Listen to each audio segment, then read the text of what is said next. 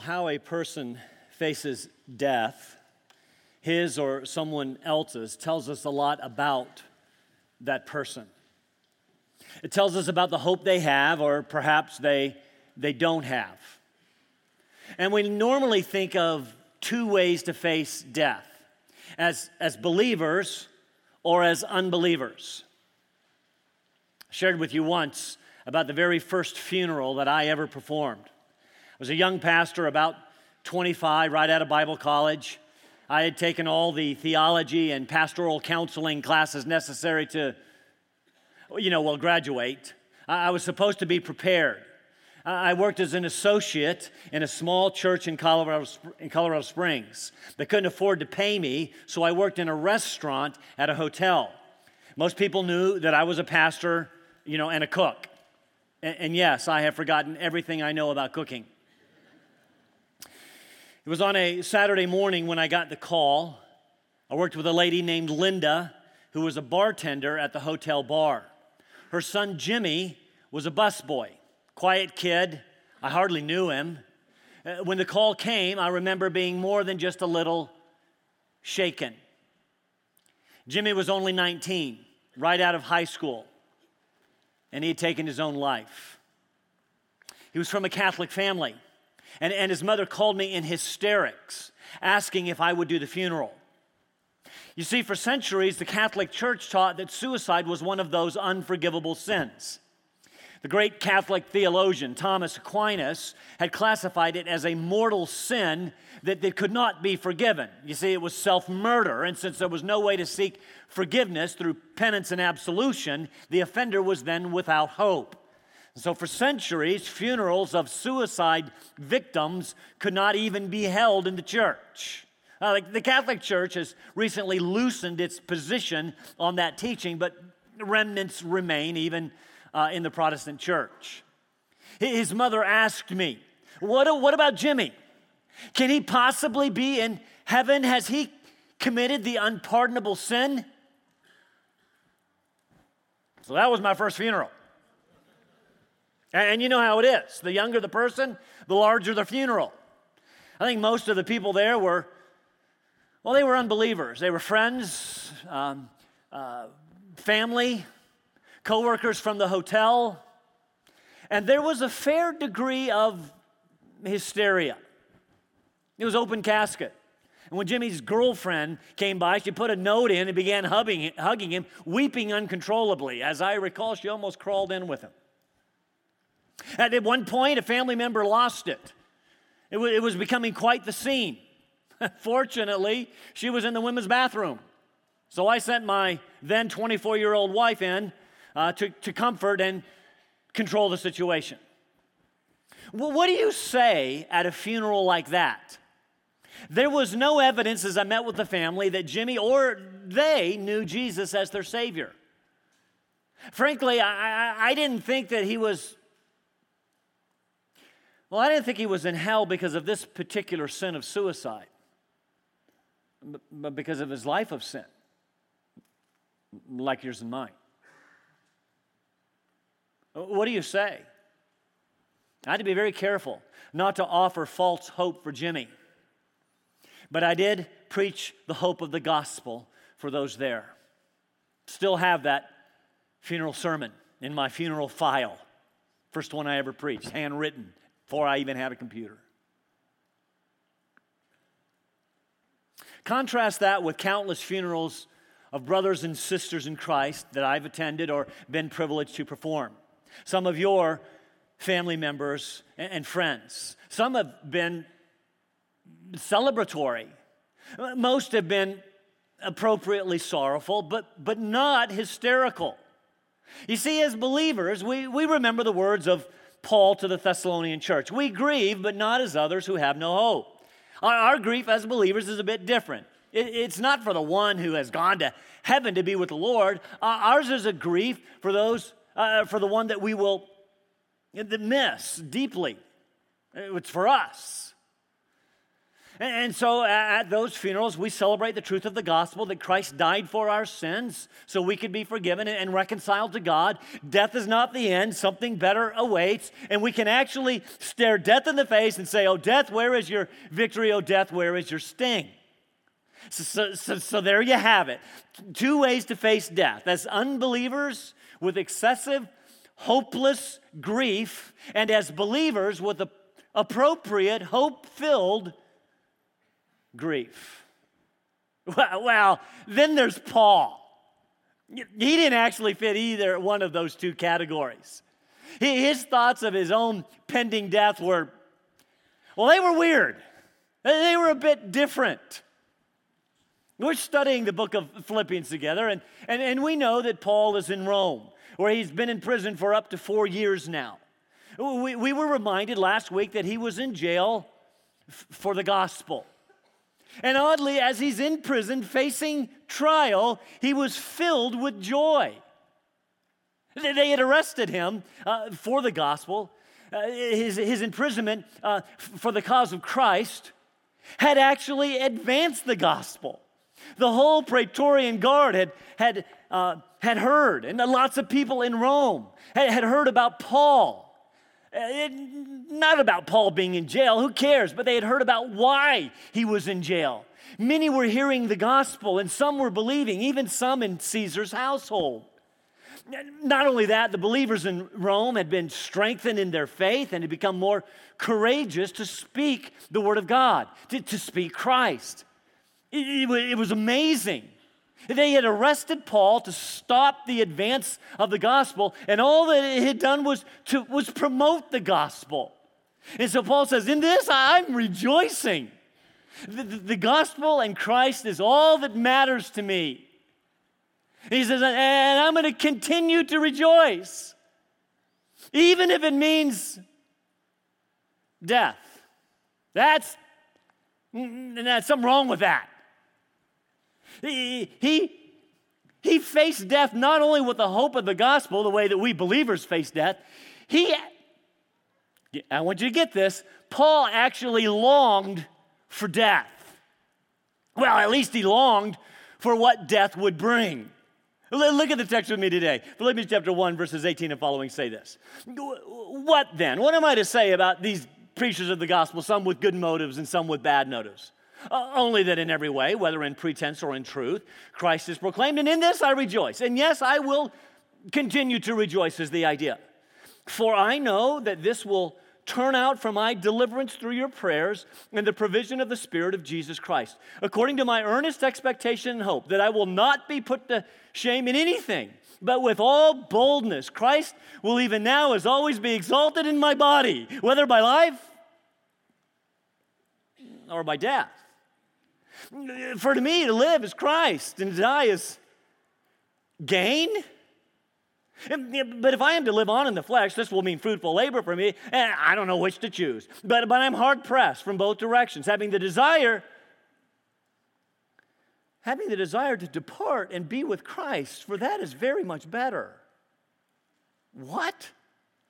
Eh, yet to remain on the flesh is more necessary for your sake. Convinced of this, I know that I will remain and continue with you all for your progress and joy in the faith, so that your proud confidence in me may abound in Christ Jesus through my coming to you again. That's a bit different. You see, there are actually three ways to face death. As, as unbelievers with excessive, um, hopeless grief, as believers with appropriate, hope filled grief, and then there's Paul's way. This, this hope filled longing. I want to remind you, we are talking, of, we're not talking about going to Disneyland. We're talking about death. I mean, did this guy have a death wish? How did he do that? better question, how, how do we do that? I mean, let's be honest. Most of us think of the prospect of death. Well, most of us don't think of the prospect of death. And if we do think about it, there's some trepidation, maybe some fear, maybe a little hope, but, but come on, longing?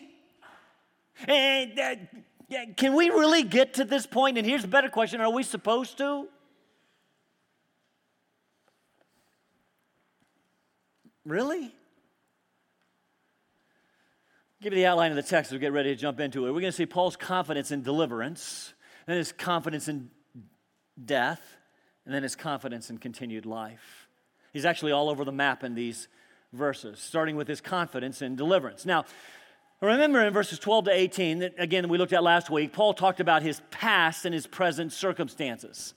Uh, I, I, I'm in prison. Now he turns his attention to the future, the very immediate future, to the upcoming trial and very pending execution. And he just said in verse 18, I rejoice that Christ is being preached while I'm locked up. And then he says, and I will rejoice in the future. I will continue to rejoice. Catch that for Paul. Now, if you're taking notes, write this down. The future, even difficult circumstances, led him to joy filled prayer, not despair.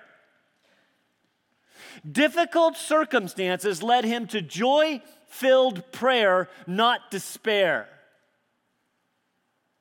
And that's not the way I pray when I'm facing a tough time is God, get me out of this mess.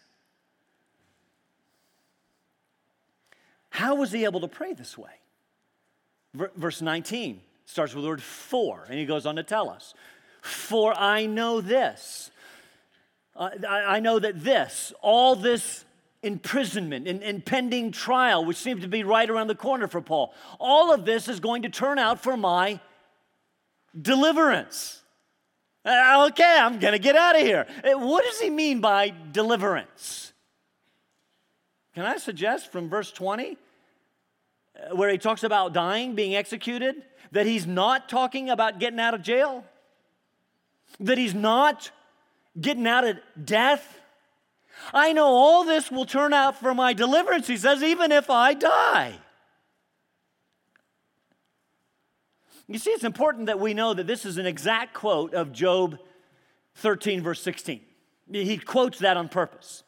In that context, Job's friends have accused him of sin. Listen, Job, this is why all this evil has come on you. Job responds, I know that all this will turn out for my deliverance. And Paul quotes that and says, Same thing for me. I too have been accused of lots of stuff. And I know that all of this is going to turn out for my deliverance. I will be, the idea here is vindicated when I give a defense of the gospel. You see, the word deliverance is actually the word, you might have a little text note, is actually the word salvation. And it carries with it this idea of salvation through vindication, deliverance by way of vindication. So let's read it that way. I know that all of this, my arrest, my imprisonment, this defense of the gospel in court before Caesar, will ultimately turn out for my deliverance by vindication. Vindication of what? Vindication of the very gospel that he preached. Both the gospel and this preacher of the gospel will be vindicated. I've been falsely arrested, I've been wrongly imprisoned, but know this the gospel will stand regardless of what Caesar does to me. The verdict does not matter. Kill me if you must. The gospel will stand. That's what he means by deliverance. And he says this will happen through your prayers as you pray for me, which will result in the provision of the Spirit, the full supply uh, uh, uh of the Spirit of Jesus who I desperately need. Now, it's obvious that Paul didn't mean uh, I don't have the Spirit. He is just, he's just asking them to pray for the fullness of the Spirit. Read through the book of Acts, and you'll find lots of different people who were filled with the Spirit and His power to face certain circumstances. And Paul knows that at this point, he needs the Spirit of Christ for this occasion. He tells me, even if if the great apostle Paul uh, needed prayer, if even the great apostle Paul needed the fullness of the Spirit, true for him, how much more true it is for me. So Paul says, I know that all of this will turn out for the vindication of the gospel, not necessarily deliverance from prison. It goes on in verse 20. According to my earnest expectation and hope. Those two words together speak of certainty. It is my certain expectation and hope that I will receive the fullness of the Spirit through your prayers, and then I will not be put to shame as I stand before this earthly tribunal. Bring it on. And as I stand to give a defense, I will do it with boldness, courage, outspokenness is the idea. This gospel I preach, and I, as its preacher, will not be ashamed through your prayers and the fullness of the Spirit. With all boldness, Christ will now be exalted in my body. Look at whether by my life or by my death. Again, he's not talking about deliverance from prison. He's talking about speaking boldly for Christ, not being ashamed, but but, but, but, but vindicating the gospel and thereby exalting Christ, even if they kill me. His body they may kill, his truth abideth still, his kingdom is forever. Uh, don't, don't miss what he's saying. I am facing pending execution. And he doesn't ask them to pray for his deliverance from that. Only pray for me that I will not be ashamed that through my life, if I am spared or through my death, if I'm executed, pray that Christ will be exalted. You see, he's going to be exalted either way, even through martyrdom. And we get kind of a first glimpse as to how to rejoice in the midst of struggle, how to face this death like Paul did. With a commitment that at my death, no matter how it comes, Christ will be exalted. I won't be ashamed. Bring it on. I don't know what the future holds. I won't be weak in my faith. Others, I need you to pray for me for the fullness of the Spirit. Christ will be exalted. Now, listen. When we pray for others facing death, what do we typically pray? When we pray for brothers and sisters around the world who are perhaps incarcerated in prison because of their faith, what do we pray for? Mm, for their deliverance. For brothers and sisters in this room who are facing health challenges and perhaps death, what do we pray for? For their healing. Nothing wrong with either one of those prayers. But we should also pray that through the ordeal, that they may be filled with the Spirit of Jesus to remain faithful no matter what comes, so Christ is exalted. Paul goes on in verses 21 to 24. This thought of pending death causes him to ponder just a little bit. Some suggest this is the closest thing to a soliloquy that we have in all of Paul's writings. He, we get a little glimpse into his heart. And in his musings, he is confident that Christ will be exalted even in his death. And he starts with that very famous verse For me to live is Christ, and to die is gain. Actually, there are no verbs in the sentence. It makes more sense in the, uh, in the Greek, and it's proper to, to leave out verbs in, in Greek, but it makes more sense because it's actually written as kind of a poem. Uh, literally, what Paul writes For me to live, Christ. To die, gain. We actually supply the verb there. To live is Christ. But it means so much more than that. To live means Christ. To live depends on Christ. To live honors Christ. To live is to proclaim Christ. To live is fruitful labor for Christ. To live is all about Christ. You see, the foundation, the center, the purpose, the direction, the power, and the meaning of life for Paul was Christ. It was all about Christ. Now, we need to talk about this for just a minute. Because I want to suggest, I'm suggesting this is the key to Paul's attitude about death. And I'm going to suggest this ought to be our attitude about death. This is what throws him outside of the unbelievers and even most believers' attitudes about dying. You see, for, for Paul, for him to live meant one thing Christ. Everything was Christ. And it's why he'll later write in this very book everything that was gain, and it's the same word that he uses here, everything that was profitable uh, to me, I count it as loss. It's rubbish compared to knowing Christ. Everything for Paul was Christ. To die would be gain because then it meant being with Christ. Since everything in life was for Christ, dying would simply mean being with Christ, which was everything to him. It's what he wanted more than anything in the world. There's a present for you to wrap under the Christmas tree. What do you want for Christmas? Oh, you know, to die? That's what Paul wanted. 2 Corinthians 5, he said it this way Therefore, be, being always of good courage, knowing that while we are at home in the body, meaning while we are alive, we are absent from the Lord. We walk by faith, not by sight. We are of good courage, I say, and prefer. He actually uses the word prefer. We prefer to be dead, to be absent from the body, and to be at home with the Lord. He pre- actually preferred to be away from this mess because that meant being home with Christ. So, how do we face certain pending death? Well, not like unbelievers, good. Like believers with hope, great, better. Like Paul with longing. The only way for that to be true, the only way that for that to be true, for me to live is what? Fill in the blank. For me to live is my job. I live for work. For me to lo- live is school. I live for, okay, we'll skip that one. For me to live is, for me to live is my hobby. I, our hobby is I love to play. Uh, for, uh, for me to live uh, are my likes. I love my stuff. Uh, let's make it a little bit nicer than that. For me to live is my family. Important, but is that ultimate or penultimate?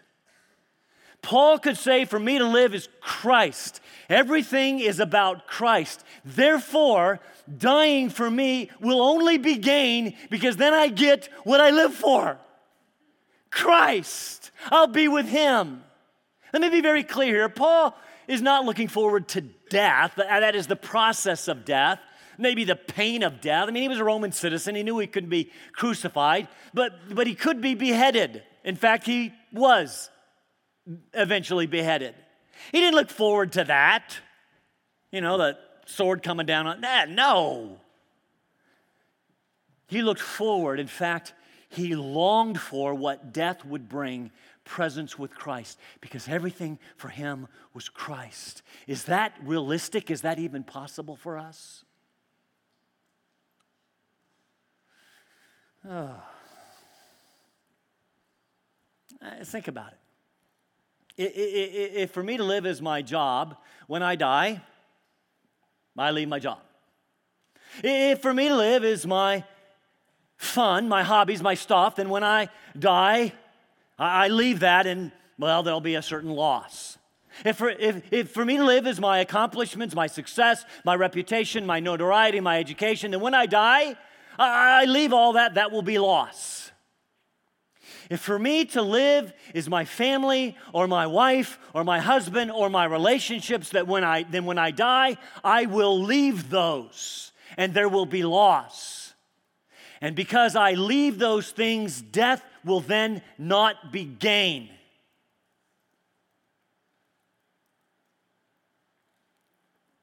It's like an equation. For death to be gain, death to be gain, life must be Christ. If it is anything but Christ, death will not be gain. Again, life plus Christ equals death plus gain. Take away Christ, you take away gain. What do you have left? Life equals death. That's the way most people live.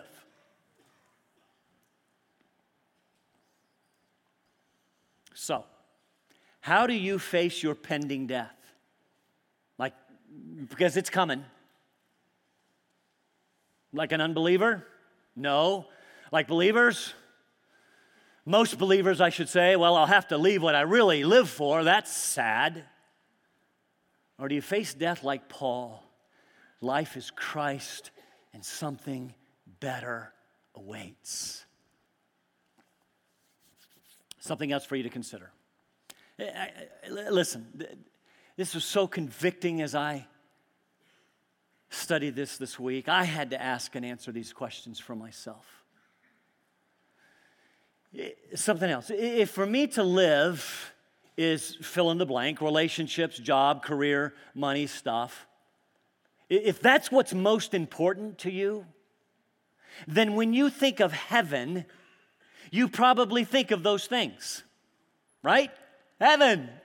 I get to be reunited with loved ones. That's because relationships are most important to me. I get stuff, you know, mansions and streets of gold and rivers of life and fruit.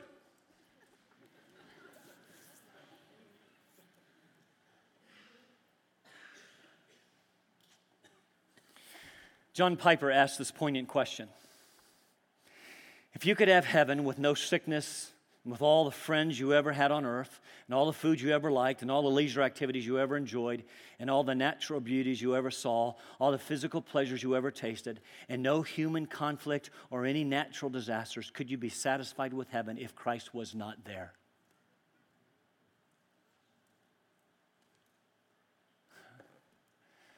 Do you know most of us look, face death with this idea that at least, well, we, we treat Christ as a cancellation prize. Well, if I have to leave the things I love, at least I get Christ. R- really?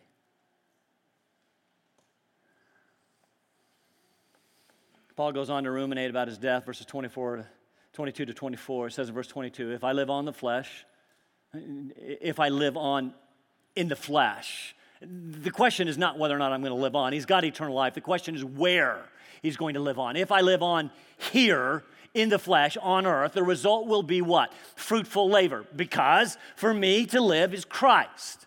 So if I remain in the flesh, there's no question that my continued life in the flesh will be will equal to fruit producing work. I find that incredibly interesting. Paul, for Paul, living in the flesh meant much suffering. You know, shipwrecks and beatings and stonings and hunger and thirst and cold. You can read the list in 2 Corinthians chapter 11. But that is not what he focused on. Here, here, this is really important. He did not see death as, he did not see departing as an escape, an escape to be with Jesus. No, he didn't focus on his suffering. Remaining was fruitful labor, albeit through suffering. So, that's interesting. Here's a question for you Does your life right now, does it mean, is it equal to fruit producing work for the kingdom? If not, why are you here? That's a little harsh. Paul goes on, I don't, I don't even know what to choose. He knows he doesn't ultimately um, have the choice of life or death. Suicide wasn't an option. It'll be up to the trial, or, or more rightly, God. Uh, but he, he's saying, if it were up to me to choose, I'd be at a loss. Because to stay, that's good. It means fruitful labor. And that brings glory to Christ. But verse 23, there is an alternative. And I'm hard pressed. This is pressing in on me. If the decision were mine to make, I'm torn between these two because I have this desire. That's a strong word. It's often used of this desire for sin. I have this strong desire, this longing to depart. I, I got to live my life first. I got a bucket list, don't you know?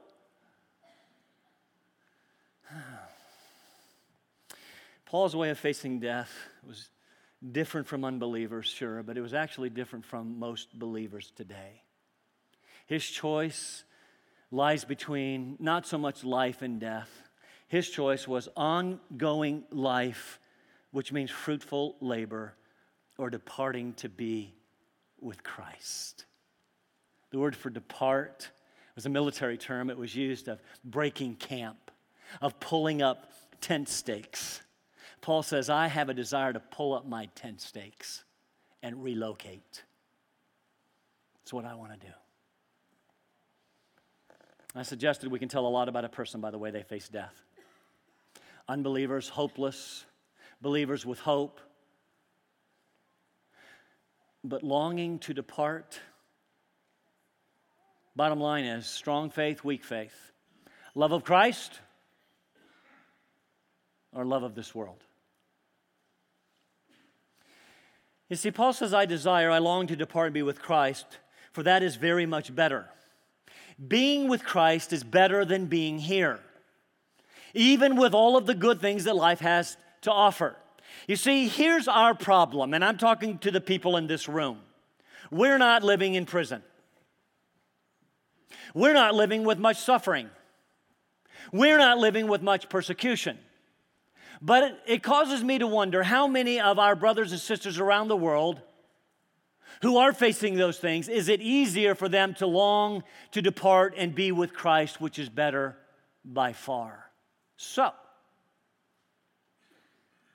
is our affluence and ease of life a blessing or a curse? Can I say to you, I do not care how good your, how wonderful your life is now. I don't care if you've read the book and you're living your best life now. Don't care. To depart and be with Christ is gain, it is very much better. Our problem is we like it here way too much. Goes on in verse 24 to say some deeply convicting words, at least they were convicting to me. Yet to remain on in the flesh, to keep on living, is necessary for your sake. To depart is better for me, to remain is better for you. So here's the convicting part For whom is it better for you to remain? Not uh, spiritually. Now, I know that it's better for some of you to remain, you know, financially or, or relationally because you, you know, like you'd be missed or they'd miss the paycheck. No, I mean spiritually. For whom is it better for you to remain? Brings us to our third point in our conclusion Paul's confidence in life. He's going to keep on living, verses 25 and 26. Convinced of this, it's better for you that I remain. I know that I will remain and continue with you for your progress. It's better that I remain for your, for your progress and joy in the faith. He actually started this paragraph in verse 12 talking about the progress of the gospel, and that's what's all that mattered to him. I'm in prison, but it's meaning the progress of the gospel. That's good. And he said, I just as soon depart to be with Christ, but it's better for you that I remain for your progress. You see, he's all about progress in the gospel, the gospel life, and building them up in, in joy. So, again, here's that question Who is growing in the gospel? Who is growing in Christ because you're around? Whose growth, whose progress would be stunted if you were gone? Ah, that's none of your business. Oh, oh, okay. Verse 26 I'm confident I will remain more than that, that having been vindicated, I will be released so that your proud confidence in me. He was, they were rightly proud of this apostle. He had founded the church there, led them to faith in Christ, so that your proud confidence in me uh, would abound in Christ when I come see you again. So we close. There are not two ways, you see, but actually three ways to look at your, yours or a loved one's pending death. Three ways. With excessive, hopeless grief with appropriate hope filled grief. All right? Or, or with spirit filled longing to depart and be with Christ, which is very much better. I, I don't know.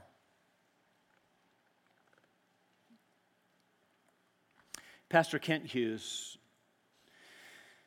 tells the story of a man in his church, a physician named Andrew Chong. Andrew Chong had some heart problems, faced a procedure to clear a blockage. They're just going to put a stent in. Something went wrong during the procedure. The surgeon came out, said, There's too much bleeding. He's not going to make it through the night. You better gather the family. Family gathers around his bed. Pastor Hughes is there. There were many tears, weeping as they were saying literally their final goodbyes. Andrew Chong had just come out of anesthesia. Uh, pain made it very difficult for him to speak. He motioned for something to write with. And very, Pastor Hughes says that very slowly and with intense deliberation, he wrote the words in a single column For me to live is Christ, and to die is gain. Then at the bottom, he wrote the word hallelujah. Then he whispered, Nothing has changed. Nothing has changed. Can you write the word hallelujah over your souls? And when facing death, say, Nothing has changed. Let's stand for prayer.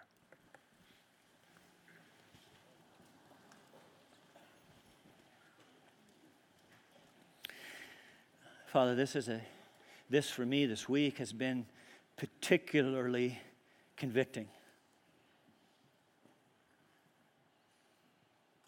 I, I, suppose if I got hit by a truck, I might be missed by a couple, maybe by my family, maybe for a week or two.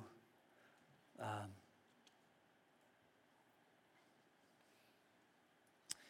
is my life Christ? Is it filled with fruit producing labor? Is it better for those around me that I remain, or is it better that I get out of here? Make my life, make our lives Christ, so the dying is gain. In Jesus' name.